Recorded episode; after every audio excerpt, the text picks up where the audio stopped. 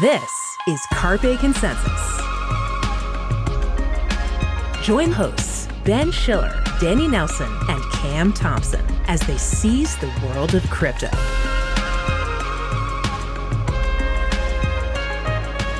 Welcome to Carpe Consensus.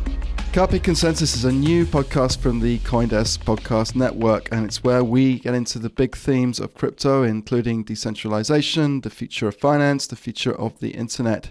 And we'll be doing that by interviewing some major speakers from the upcoming show in Texas next April and looking at some of the news that's just happened, and there's no shortage of that recently.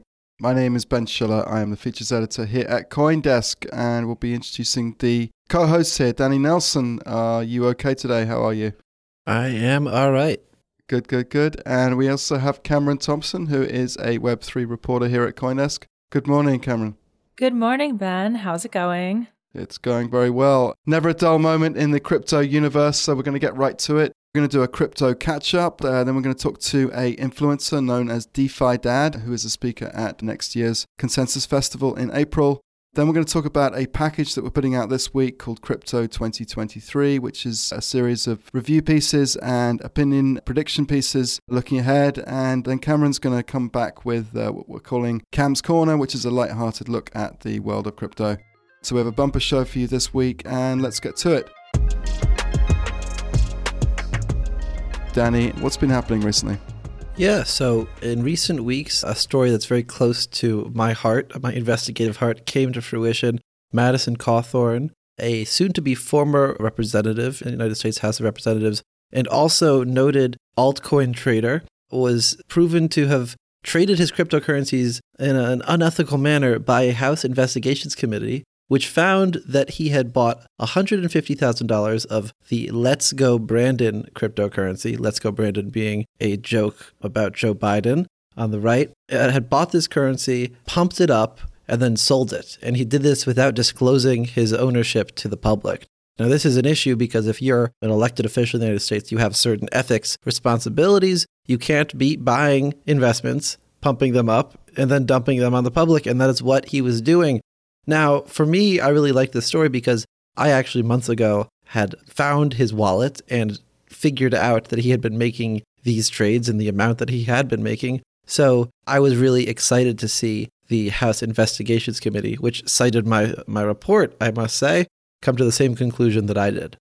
Congratulations, Danny. It's always good to see uh, impact from your work. So just uh, fill people in on how you came about the story in the beginning. Yeah, so it wasn't a complete secret that Cawthorn had purchased this cryptocurrency. He had been promoting it online and he had said publicly that he had bought it. He hadn't said how much. I ended up calling a person that I thought might be close to the situation. He just told me everything on the phone.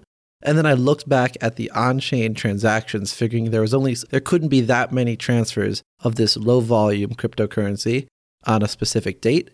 And I picked a wallet that I thought looked like it might be his, and I was right. Amazing. So uh, we, we never like to see uh, people lose their jobs, but this seems like a pretty fitting end to this guy's career because he uh, showed himself to be deeply unethical. What do you think, Cam?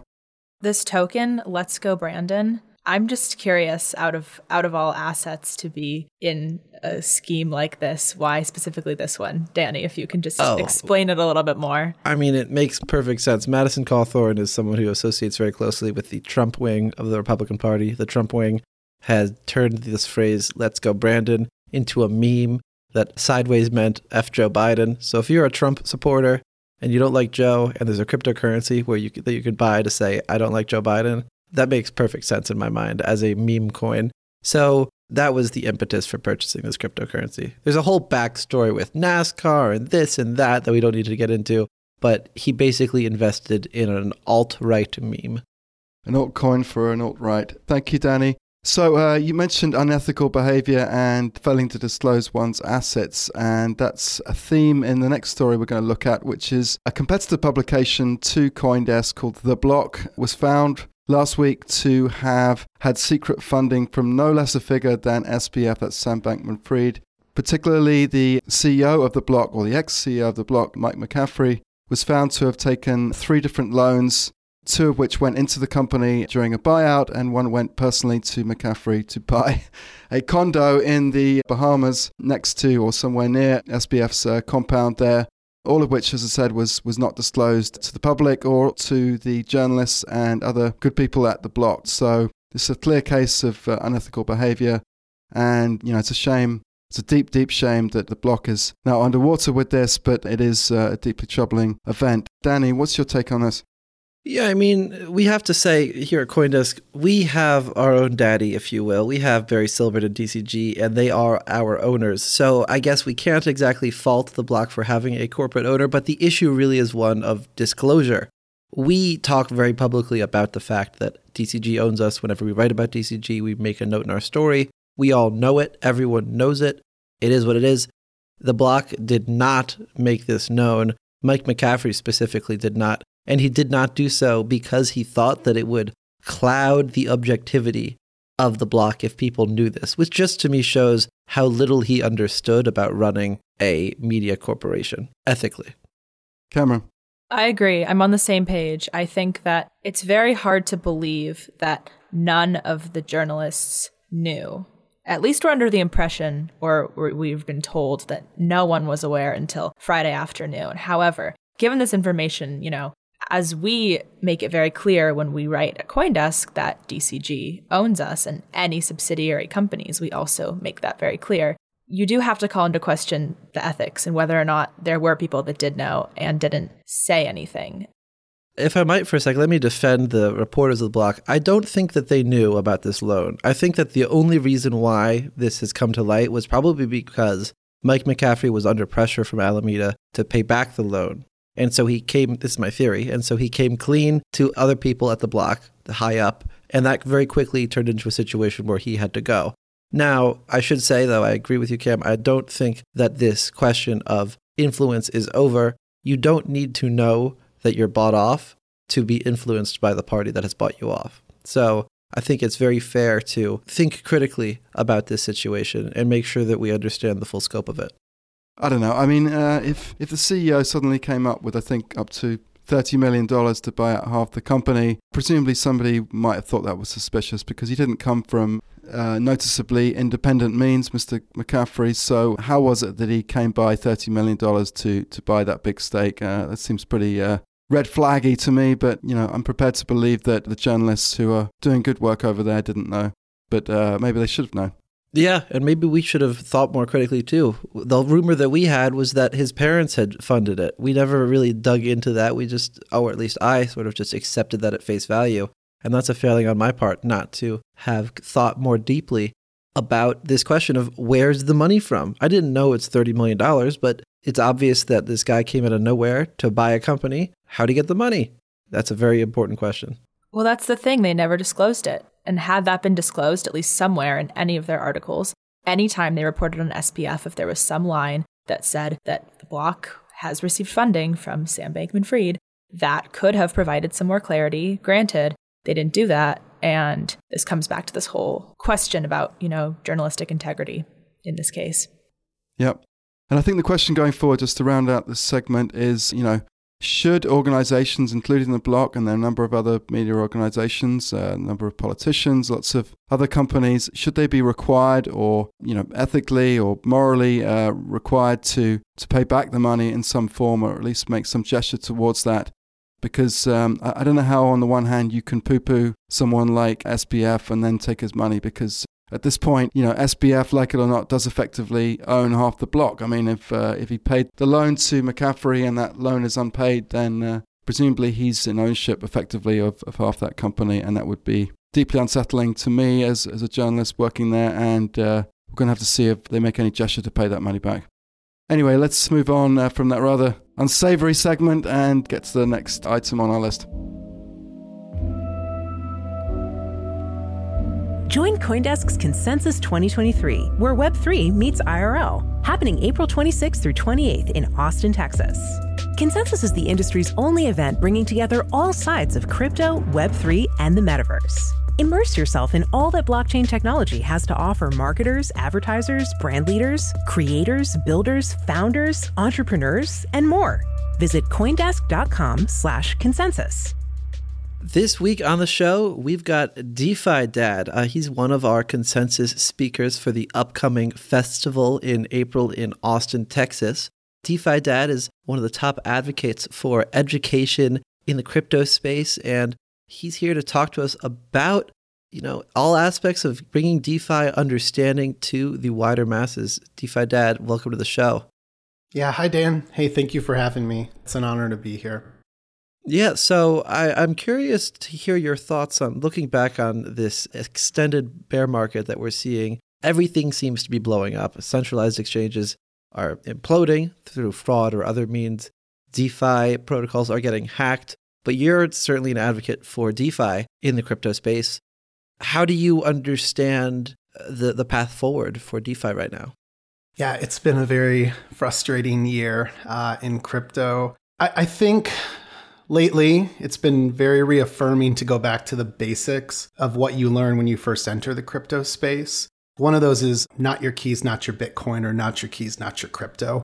So self custody has clearly been demonstrated to be important. And, so that's actually a positive, I think, long term for the space. There's a lot of newcomers in the space who never quite understood the importance of that. You know, lots of folks trust their assets on centralized exchanges. And while they're important partners to the growth of crypto, it's very important that you know how to self custody your crypto. I've always thought of if you put your crypto onto an exchange, it's kind of like owning a really fast car that you drive really slowly. So that's that's been one of them. Another basic though is just going back to not trusting anyone and relying on trustless software. So that's been very I think reaffirming for for DeFi. But with trustless software, I mean, the software was still written by someone and right. even if we don't need to trust the someone who is no longer in charge of it, we have to trust that the software will do what we think it will do and won't succumb to anything else. So that is still a matter of trust. And it's not one that DeFi's been immune from failing on that front. So, like, yeah. you know, how does crypto get around that fact when things still blow up, even when they carry the banner of being trustless? Yeah, so so that's that's another lesson then lately is understanding the nuance of what is more decentralized, what's less decentralized, what is like truly censorship resistant.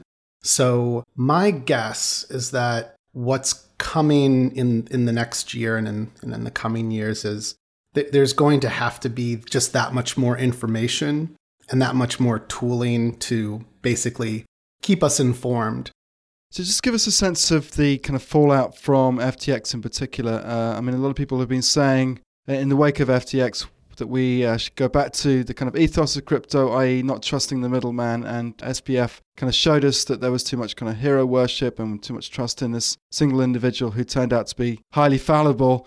How has that kind of played out in DeFi? I mean, uh, are we seeing a rush to trustless systems as opposed to SBF type systems?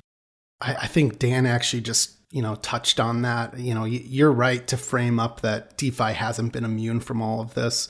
Terra was in some sense defi but there was at some point you know there there were certain applications there that were really living up to that ethos of you know trying to build the most censorship resistant permissionless application.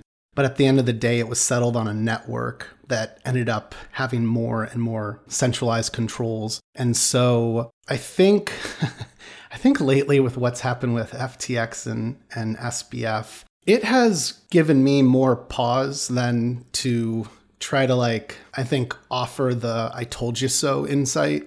There's a lot of that going on in crypto right now, almost to a disgusting degree. I think a lot of you know, people sort of, you know, beating their chest and saying, see, you know, I was right about this or you were wrong about this. What what's happened with FTX is aside from it sort of reaffirming the need to build like what is truly trustless, what's truly censorship resistant, I think I think it's just a reminder that the space is made up of lots of really flawed humans. We attract for for better or worse, we we attract folks who you know, see opportunity in the space. And sometimes those people seize on that opportunity to build something of value for, for all of us. And some of them look to exploit others. So it's it's been it's been really uncomfortable to watch, but um, I'm hoping we can get past it.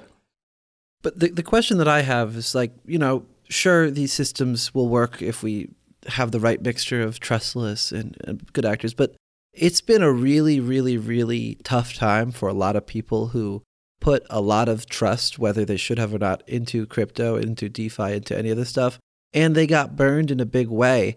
What's your stance on the value proposition of any of this stuff going forward? Like, why should there be DeFi? Yeah, that's okay. That that's a tough one. But it's the most important one, right? Like without yeah. that, what's the point of any of this? Yeah, I, I mean, I definitely want to reframe like what we have seen as of late is definitely a failing of centralized finance. It uses crypto assets, but you know, when you talk about FTX, when you talk about what happened with Three Arrows Capital and Celsius and so on, I definitely don't associate that with DeFi. What's unfortunate is that a lot of centralized finance was able to, and this is referring strictly to crypto, they were able to play off of the excitement and the interest in DeFi. And so I remember uh, Celsius specifically used the term DeFi and they would have spaces, and Alex Mashinsky would go on and on about like, what's DeFi? You know, what you define it as. I, I wouldn't actually define it as as something that excludes something like Celsius. And I thought there was a lot of misleading that went on. And and to be clear, I tried to sound the horn, uh, you know, many times around the, the risks. If you look at any tutorial I, I, ever write, I try to call out as many of the risks as I can think of um, related to just DeFi. But then when it comes to the centralized finance, I would try to explicitly call out like you are trusting, of course, your crypto with with someone else. But at the end of the day, when you're in a bull market, the difference between then and where we are now in a bear market is in a bull market, everyone believes that everything will work. And in a bear market, we're back to nothing will work. And the issue is when you're in that bull run, you have so many newcomers who, who just have not lived through these ups and downs and they don't value the decentralization, the self custody, and, and so on. That said, I think where we are today is DeFi specifically is, is ready to go mainstream. So there's been missing pieces along the way, and it's been frustrating to tell people you just got to wait longer. You got to be patient. Oh, it's coming. Oh, it's you know that that is very frustrating for people to hear Anyways, that that's the silver lining going into 2023. L2s and scalability is finally here. Totally. So there's one thing I wanted to ask you, just kind of ripping off of what you just said. So you talked about DeFi going mainstream. You know, in the crypto space right now, there are a lot of different technologies, Web3 specifically. You know, we throw that term around a lot as this new internet and these technologies that will get adopted. But I'm wondering, you know, with DeFi being this sort of you know, starting as a subset of the crypto space and, you know, growing a lot more, you know, post DeFi summer. Technologies like NFTFi, being able to put up an NFT as collateral, and other use cases, you know, kind of speaking to these broader themes. I'm just curious, you know, where you see DeFi going outside of just finance. Yeah, um, one thing we haven't really touched on yet is the importance of the last few years. There was this major sort of interest in crypto because of NFTs. And again, it left somewhat of a bad taste in my mouth. 2021 for me was the most uncomfortable year. I'm not deep into the NFT space in terms of collecting. I've just been more of I've been more interested in aside from a few projects mainly just thinking like okay, how can you use an NFT to like improve the usability of different protocols? How can you sort of merge the benefits of DeFi and NFTs? And I think that despite all of the frothiness, you know, all of the, you know, ridiculous sorts of TikTok videos we all saw about people claiming that you can get rich, buy these NFTs and quickly flip them, those that have stayed the long term holders, and I'm not just thinking of those holding like $100,000 NFTs, you know, I'm thinking of people that are going to use NFTs for, for real use cases. If you have something and you plan to hold it and it has any sort of value to it, the fact that you can borrow against it with something like niftyfi.com or you know arcade.xyz those are great examples of protocols that are really going to allow you to you know be able to borrow against something that you see as a store of value I Just wanted to return to the question of uh, where DeFi goes from here in the wake of FTX and the other scandals. I mean, some people say that this is, you know, an argument, as you if you said, to go the permissionless route and to have DeFi protocols which are, you know, not dependent on these middlemen who can turn out to be fallible. But surely regulators are going to come in in the next year and say, you know, we need systems that are more like banks where someone is responsible in the middle of the transaction. And if something goes wrong in that transaction, then we can kind of make that person in the middle liable for what went wrong. I mean, isn't the trend now towards more centralization rather than less centralization, not because of users, but because of regulators and lawmakers? I definitely am less optimistic than I was like 12 months ago on this, but I do continue to believe that if we empower regulators with information and the time to be able to think, that they will likely come to conclusions that are, I think, could be favorable to the growth of, of DeFi and crypto. The problem is that they just haven't had time to do, you know, hearings and roundtables and to like really meet with as many industry experts. This is part of the reason the Blockchain Association and Coin Center and the DeFi Fund are so important. I also think like not to like toot your guys' horn while I'm here, but it's very important for the adoption of DeFi, NFTs, crypto. It's very important that like we have journalists who are actually, you know, pressing for these like harder questions that we're talking about here. So, you know, whether it's you guys, the Defiant, and so on. Anyways, that's my take on regulation. Also, not a regulation expert, but obviously I have to be on top of these things as an investor with the DeFi fund and the Blockchain Association and even the media, everyone in this space is owned by the corporate interests. The block, the mo- most notably and most recently, you know, it's a matter of trust. And why should DeFi place its trust in these entities, DeFi as an amalgamous blob, place its trust in these entities that are aligned with corporate interests or that are owned by corporate interests? Because the corporate interests yeah. have a different perspective on these matters. Yeah, th- this kind of goes back to the don't trust, verify principle that it's thrust upon you in lots of intro, you know, videos and articles when you first get into crypto. It's still more important than ever. I think though that what what allows the crypto space to just keep moving past these like really tumultuous bear cycles is that there is like a deep-seated belief in building something of greater value for as many people as possible. Oddly enough, even though there's really dramatic arguments between lots of different personalities in the crypto space, when you drill down, like I bet if we went around this call, you tend to find when you dig deeper that we all are very deeply aligned on a lot more than what divides us. But that small difference, of course, is what gets debated. And I think that is what pushes the space forward. You know, when we have the bull cycle, it's all the bandwagoners join. But amongst those bandwagoners is the next generation of great builders, great investors, great users, and, and so on.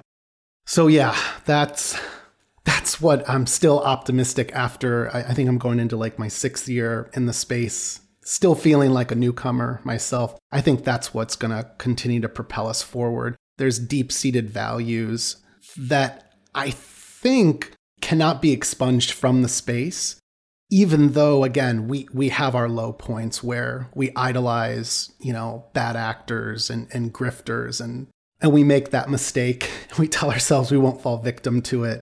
But then there's a new class of of folks who come into the space and there's that group think that takes over. We've we've seen the block as obviously our competitor. I also see it as the publication that the crypto native crypto Twitter crowd flocks to the hardest, the fastest, the most. They're also the same crowd that's gotten burned the most by these blowups and most specifically FTX.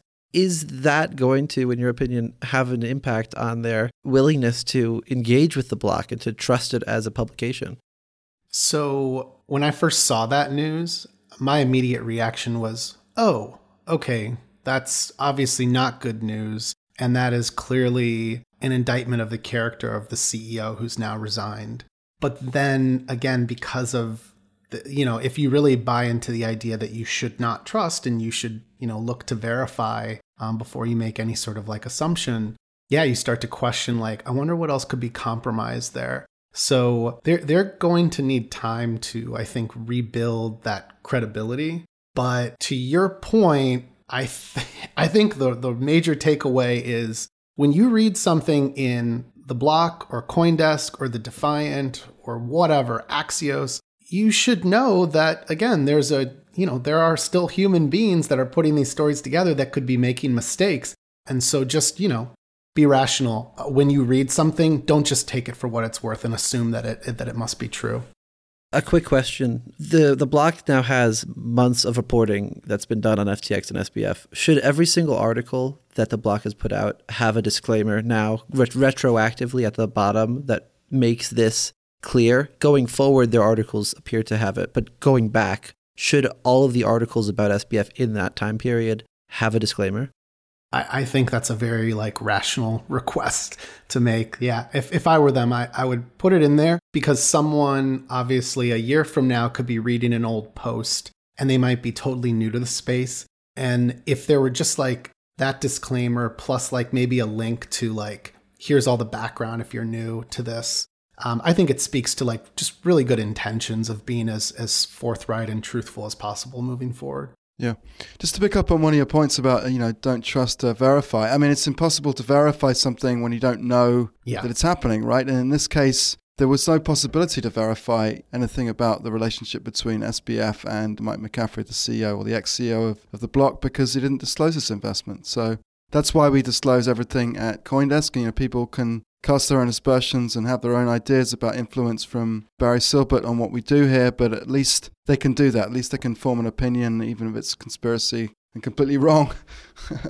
Absolutely. Yeah, that's I mean I think that's part of the reason too that you guys have been around so long and continue to thrive. Uh, you've been through so many of these cycles and I think also too the the longevity of just being in the crypto space speaks volumes about those that that are in it. You know, you have to live through again these ups and downs and, and all these failings to like really understand the importance. I wasn't here during Mount Gox, but I've I've heard all the stories. I, I think I understood like just what a horrific event that was. But until I saw FTX collapse, I, I was like, wow, now I totally get it. And I'm someone fortunate enough, I, I truly don't use a centralized exchange beyond like just getting in in and out of fiat. But I know a lot of really smart people who profess self custody, who lost a lot of money, you know, to that. And so I think it's it's just another telltale sign of you should actually use the technology here that's being evangelized and, and built by the crypto space. Otherwise, when you go and use whatever centralized exchange, you've, what do I want to say, neutered the uh, benefits of crypto. Well, thank you so much. Come see the new class of grifters, charlatans, and also CEOs at Consensus 2023. DeFi Dad, who is none of those things, hopefully, uh, will be there too. We're looking forward to it. Thank you for joining us today on the show. No, thanks, guys, for having me. Appreciate all you do.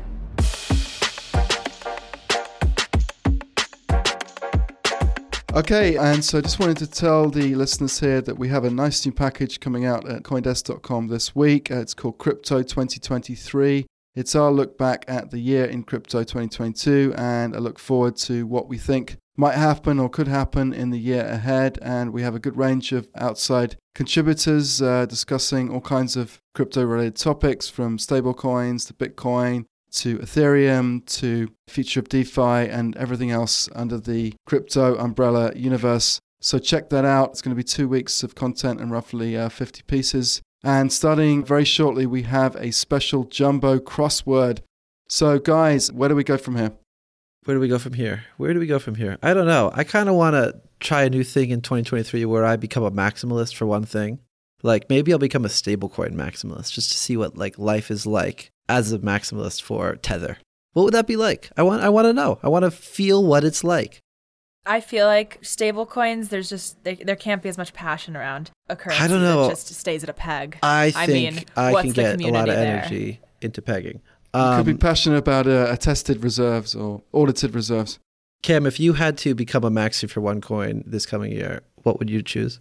If I had to be a maxi, that's yeah. a good question. You know, if there's one community that's absolutely crazy.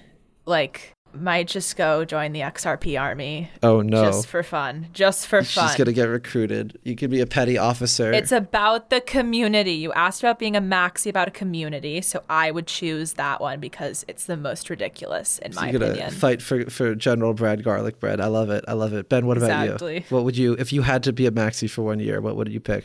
Well, I have to say I have a soft spot for the Cardano crowd and particularly uh, Charles Hoskinson, so that would probably be my uh, rabid mob. Oh no, cult following. Uh, we have Card- we have Tether, we have Cardano, we have uh, XRP. We have a, a, true axis of evil here, folks. Um, oh my goodness! These are all the communities on crypto TikTok that you want to stay away from because they will flood your For You page. This is highly disturbing. I'm looking forward to the year ahead if we actually follow through with this. So please go and check out Crypto 2023. It's our best estimate as to what might happen in the year ahead and after the year that we've just had. Uh, it's anyone's guess, really, but uh, we've got the wisest and smartest people around to give their take on it. So um, check it out. All right, Cam's Corner, let's get into it. So I'm excited because this week we're going to be talking about a major, major brand that's stepping into Web3.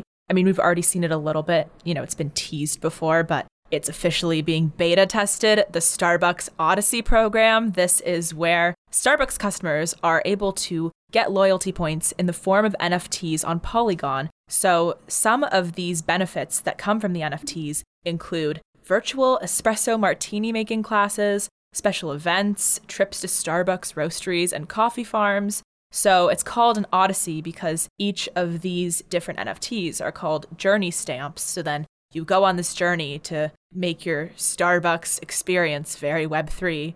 Danny, what do you think about how this brand in particular is making use of NFTs as this loyalty program? Forget about the brand. I'm now going to expense all my coffee every morning and say it's, you know, for the NFTs. And Kendall will have to deal with it. So I'm looking forward to that. Ben, what about you? Well, I mean, Starbucks does have one of the biggest loyalty programs in the world. So the fact that they're embracing Web3 is a pretty big deal. And actually, we had the leader of this effort uh, in our recent most influential head of business development at uh, Polygon, who was instrumental in putting it together. That's Ryan Wyatt. Yeah, I think it's a big idea from the kind of mainstream adoption point of view. I, I don't quite understand exactly how Starbucks is planning to use this technology, but the fact that they are using it is uh, is, is a big deal. And I'm wondering if I can buy a NFT along with my uh, triple frappuccino with uh, oat milk next time I go into Starbucks. How many pumps of caramel do you take? Uh, at least five. I, I love it. yeah. What I want to know though is yeah. how much Starbucks got for this deal. It seems to me that they didn't just willy nilly waltz into the Polygon Biz Dev office. I'm sure that there was some sort of financial incentive to create this program. So, one of my questions for Ryan would be how much did you guys pay for this? That would be a good question. Another thing I'm curious about, which I kind of want to open this up to, is so, you know, the onboarding process. I mean, Ben, you just said Starbucks is huge. It's a big coffee chain. A lot of people use those loyalty points. Now, they've specified that you can buy these stamps with a credit card and you don't need a crypto wallet.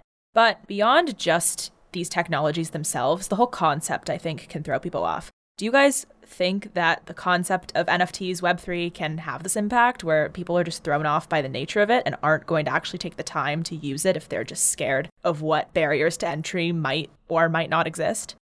I don't fully understand what the crypto aspect of it is if you're just going to pay with your credit card and have it on your wallet and I don't understand quite honestly. Like what's the value prop for crypto here?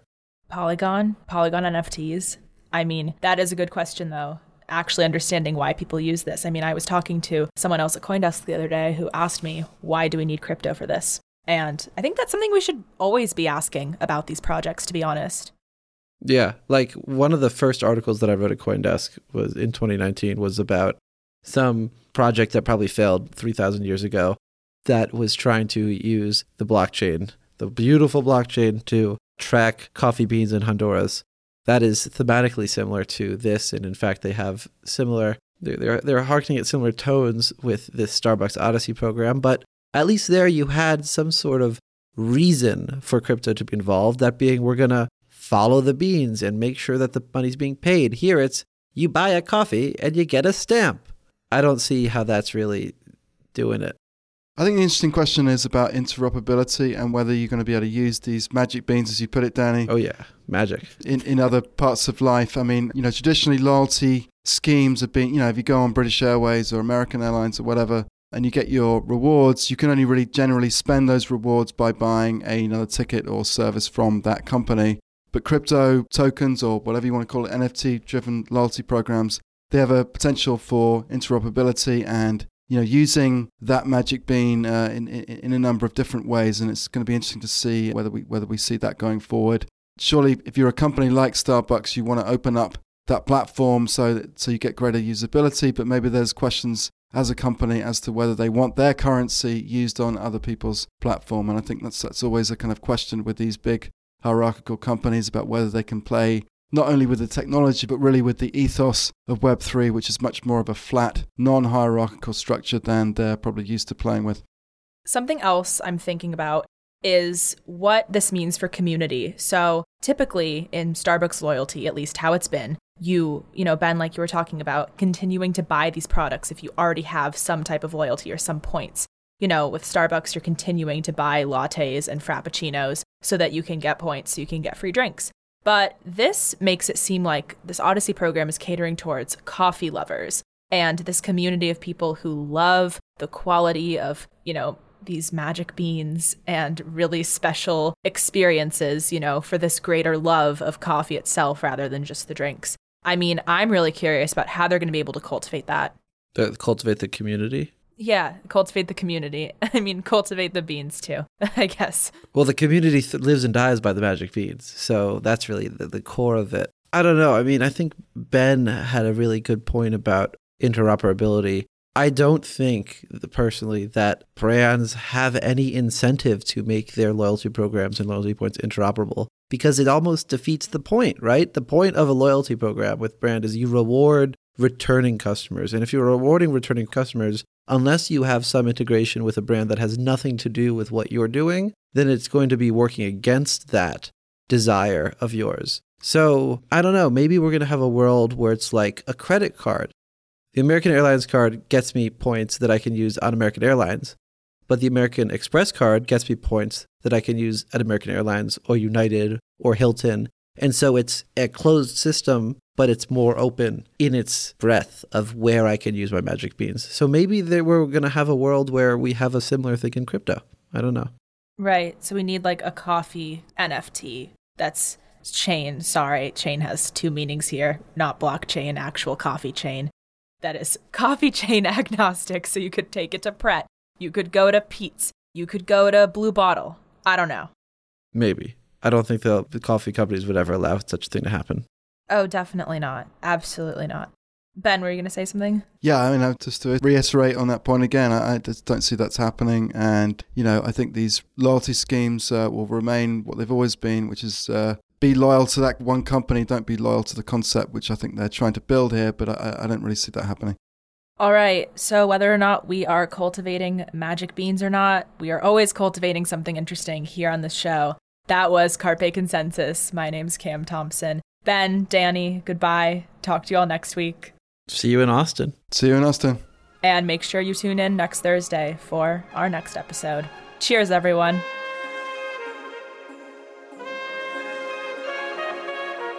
Carpe Consensus is a Coindesk production. Executive produced by Jared Schwartz and produced and edited by Eleanor Paul. Have any questions or comments? Email us at podcasts at Coindesk.com. Subject line Carpe Consensus. Thanks for listening and see you next week.